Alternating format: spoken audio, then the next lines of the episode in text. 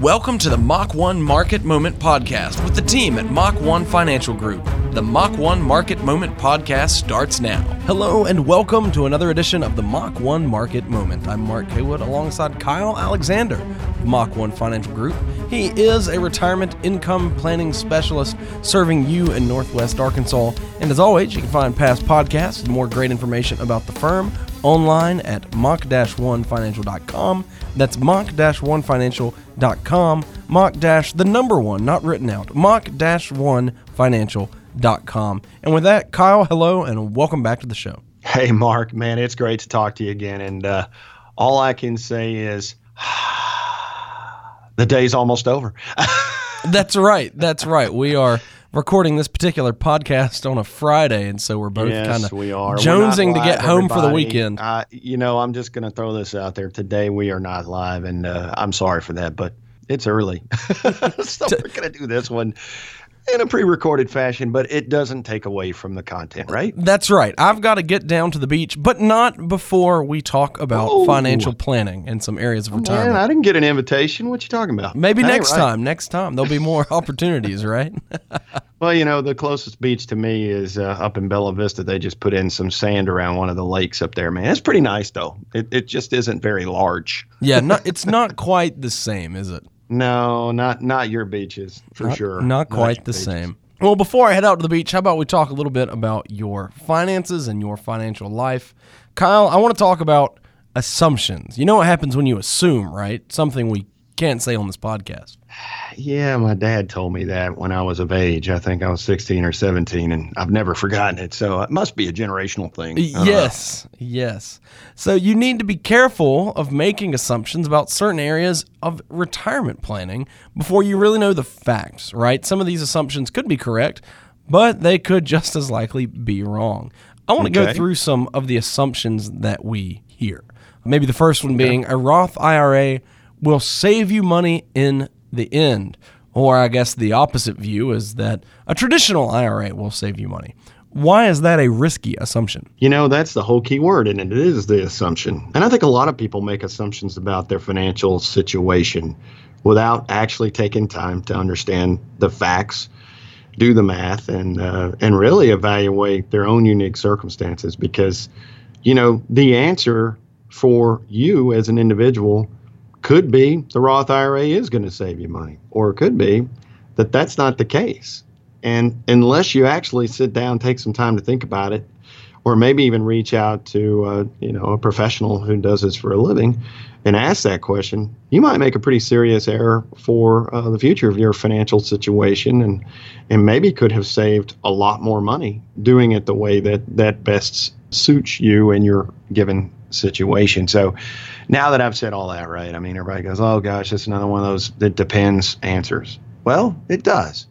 So let me go through a couple of different scenarios to help you understand a little bit better, because we've got very intelligent listeners, and, and and it doesn't take much to say, "Oh, yeah, okay, that makes sense."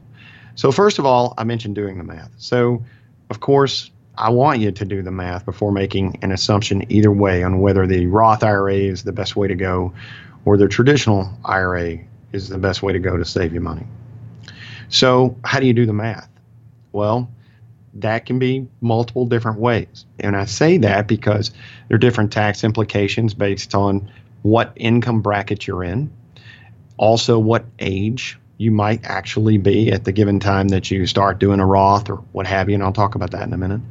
And then, of course, where you are in terms of your retirement horizon and how much money you're saving. So there's a lot of variables that go into that math. Now that I've said that, let me just say the first scenario. So, young people, and I'm talking about people age, I'll just go ahead and say 18 to 35. I'm just going to use that as a range. So, those are the young people that I'm talking about. And a lot of those folks have their highest earning potential years ahead of them. And so, what's interesting about that is, in most cases, a Roth will almost always make the most sense. And I'm going to tell this story, and I won't use the name because he's a great friend of mine and actually one of my best friend's dads from high school. And uh, he gave me some of the best advice I ever I ever received. I was probably 16 or something like that, and he said to me, "Hey, you might want to consider as soon as you get your first job putting some money away in a Roth IRA. And I thought, what in the world is this guy talking about? And what does a Roth IRA even mean? And he was kind enough to kind of show me a couple things he had printed off from his employer. And of course, I was an inquisitive guy who liked finance already. And I read through it and I was like, oh my gosh, this makes so much sense. And I did that. I did exactly what he asked me to do. Now, I didn't have much money to do it with. And of course, investments I got weren't all that great. But fact of the matter is, I got in the habit of, of doing it, doing the, the contributions to a Roth. And I never got out of that habit. And so the reason I say all that is to say all that money that I put away early on in, in my career, in my life, is now tax free. Okay. When I retire. So I paid taxes on that little bit of money when I put it in. I didn't really miss it. And as I take it out, when I reach 59 and a half, I won't owe any taxes. And all that compound interest for all these years, you know, they, they've been building on it. And so that's pretty impressive mathematical problem if you can pull that off. Now, again, I didn't put much away early, a few dollars here and there, but compound interest is truly one of the seven wonders of the world, right? And, and it's amazing what even a little bit of money can become especially when there's no taxes for your gains along the way and no taxes when you take the money out. Now, we talked about Roths, and that really does serve a purpose in your younger years because typically once you I uh, don't remember the exact number for 2018, but I think it's around $185,000 is the maximum combined joint income you can have and contribute directly to a Roth.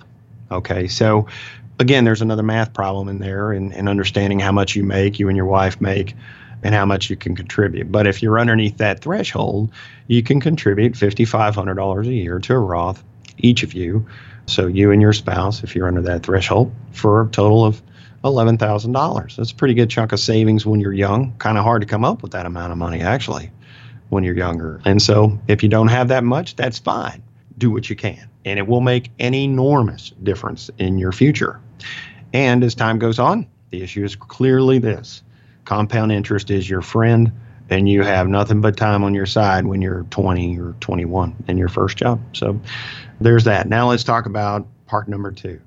What happens when you're, let's say, 35 to 48 and you are in your you know pretty decent income range. You're you're making good money for the first time in, in, in your life probably, and you have a little more money to put away. Well, the threshold is still the same, but the likelihood is if you and your wife are professionals and you're both working, you might be over that magic threshold of $185,000, right? I mean, I don't know, Mark. I mean, that around here seems to be a magic number, you know, in your 40s when both spouses work.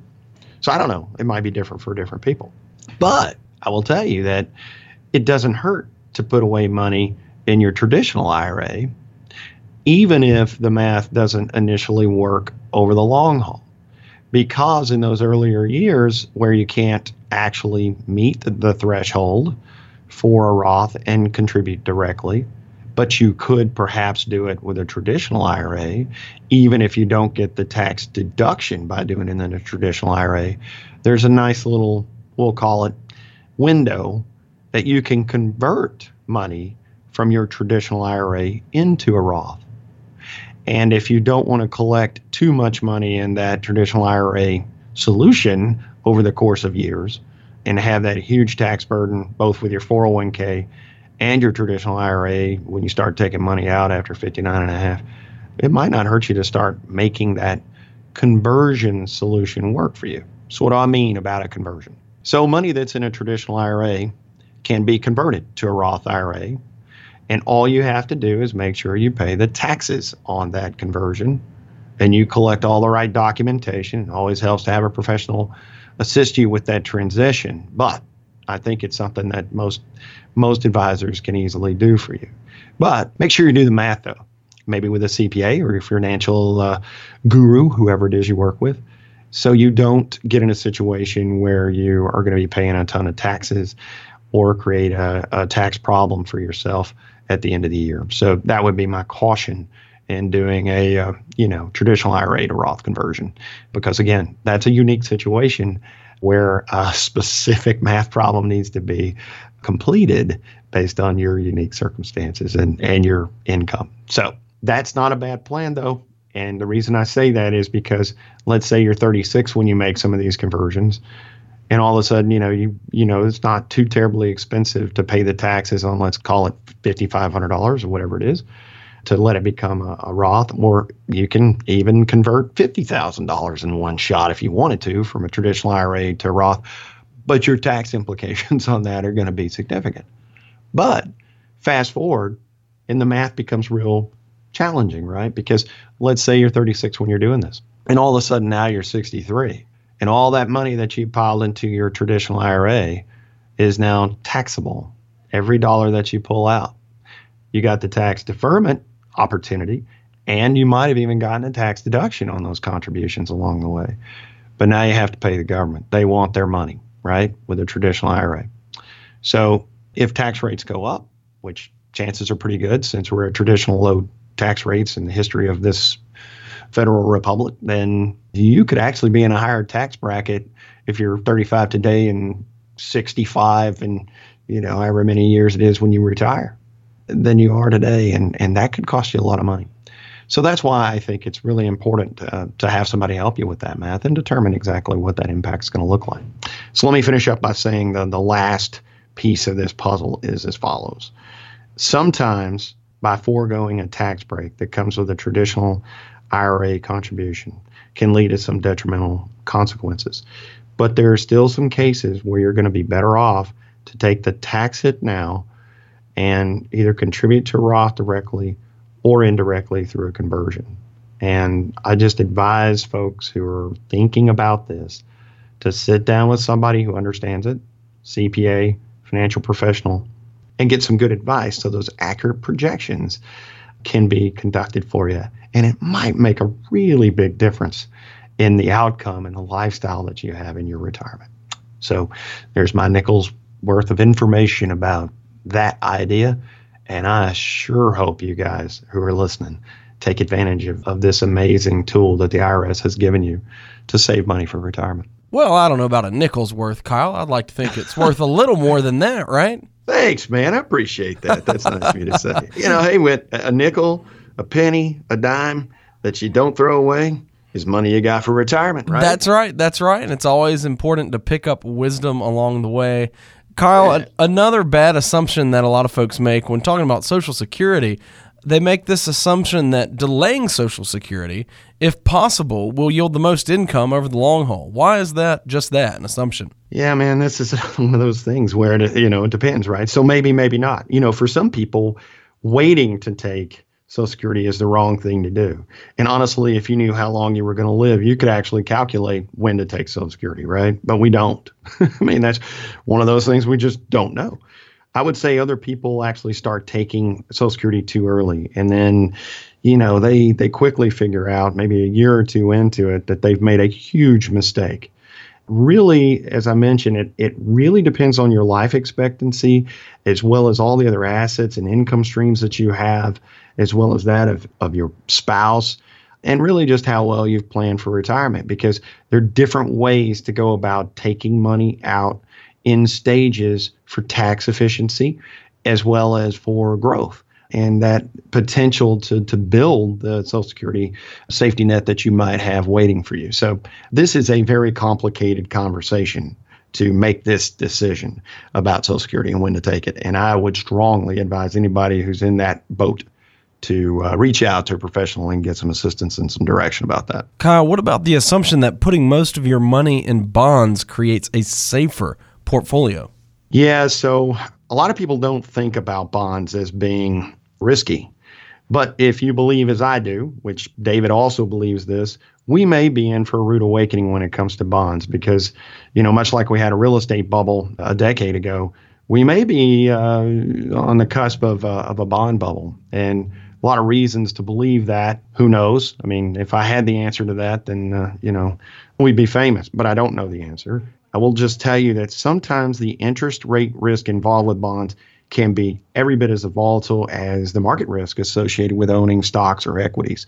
And you just have to know what you're doing, right? And there are other alternatives to bonds that take less risk and have over a 10 year period a similar return. One of those things that you can use in a portfolio is called a fixed index annuity.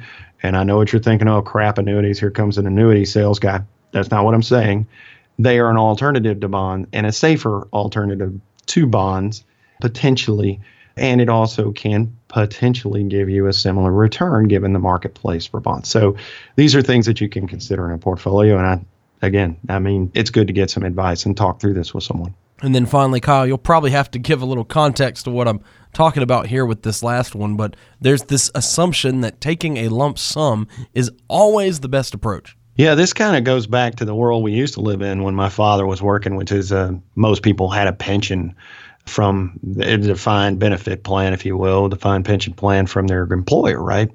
And so, um, what they're trying to tell you is if you are a person who has a pension and your employer is offering you a choice between a lump sum or a monthly payout in your pension, you really should evaluate your options very carefully. Again, there's there's a math problem here, and you need to understand exactly what this means to you and what your options are. We do this a lot for our clients, especially those that are planning for retirement who have a pension. In fact, I did one of these not a month ago and it was a great opportunity to to get in there and really understand our clients' needs, and uh, and we did that. But going back to the point, often the you know, I think you'll find taking the lump sum can be a better solution because it gives you so much more freedom and flexibility to customize the plan that you want for retirement to support your retirement lifestyle in your given situation. And I'll just say that sometimes the pension that you're being offered can actually be good enough that it can't be beaten by anything a financial advisor can show you or demonstrate to you in terms of investment options. And some of those pension plans from Ford and GM from years past and other industries, uh, manufacturing industries, man, I'm telling you, they're amazing. And you can actually see this in the press on a regular basis that a lot of those manufacturing entities are working really hard to scale back those benefits and renege on some of them that they provided their employees many years ago because those employees are living for a really long time. So do the math, get somebody to help you with it, and make a good decision before you decide lump sum or, or monthly payout. So, Kyle, so many of these statements we've talked through today on the show, I feel like you keep coming back to this idea that it really just all depends on your unique situation. You need to get somebody who can help you work through your situation to find out the correct course of action for you, the best plan of action. What does it look like when folks reach out to your firm? What do you have to offer? Yeah, I mean, basically, we're going to sit down and listen. That is what we do.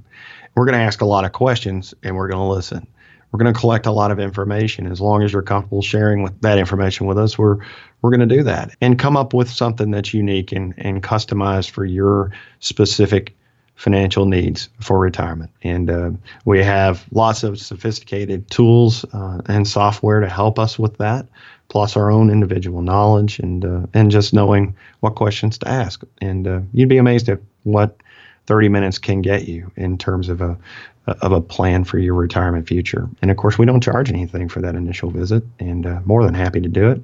People take advantage of that opportunity. And of course, there's never any pressure, at least not from this organization. We'll call and follow up with you periodically, but you know that's it. If you're not interested in working with us, that is perfectly fine. We're just glad we were able to help. And of course, if you'd like to reach out to the team at Mach 1 Financial Group, you can do so by calling 479 876 2100. That's 479 876 2100. Call that number right now. Get on the calendar to come in and meet with the team at Mach 1 Financial Group. It's that simple. Just call 479 876 2100. That's 479 876 2100. Like we talked about on today's podcast, so many of the things that we talk about really all come down to your unique situation. The team at Mach 1 Financial Group is well equipped to help you think through some of the questions that you may have about your own retirement. All you have to do right now is pick up that phone, call 479 876 2100. That's 479 876 2100. Well, Kyle, we've enjoyed having you back on the program today, and we look forward to doing it again. Hey, Mark, I can't wait till the next time and uh, look forward to talking to you in the very near future, my friend. We'll see you right back here next time on another edition of the Mach 1 Market Moment. Advisory services offered through Fusion Capital Management, which is registered as an investment advisor with the SEC and only transacts business in states where it is properly registered or is excluded or exempted from registration requirements. SEC registration does not constitute an endorsement of the firm by the Commission and does not imply that the advisor has achieved a particular level of skill or ability. Please consult your financial advisor as many financial and insurance products have associated fees. All investment strategies have the potential for profit or loss.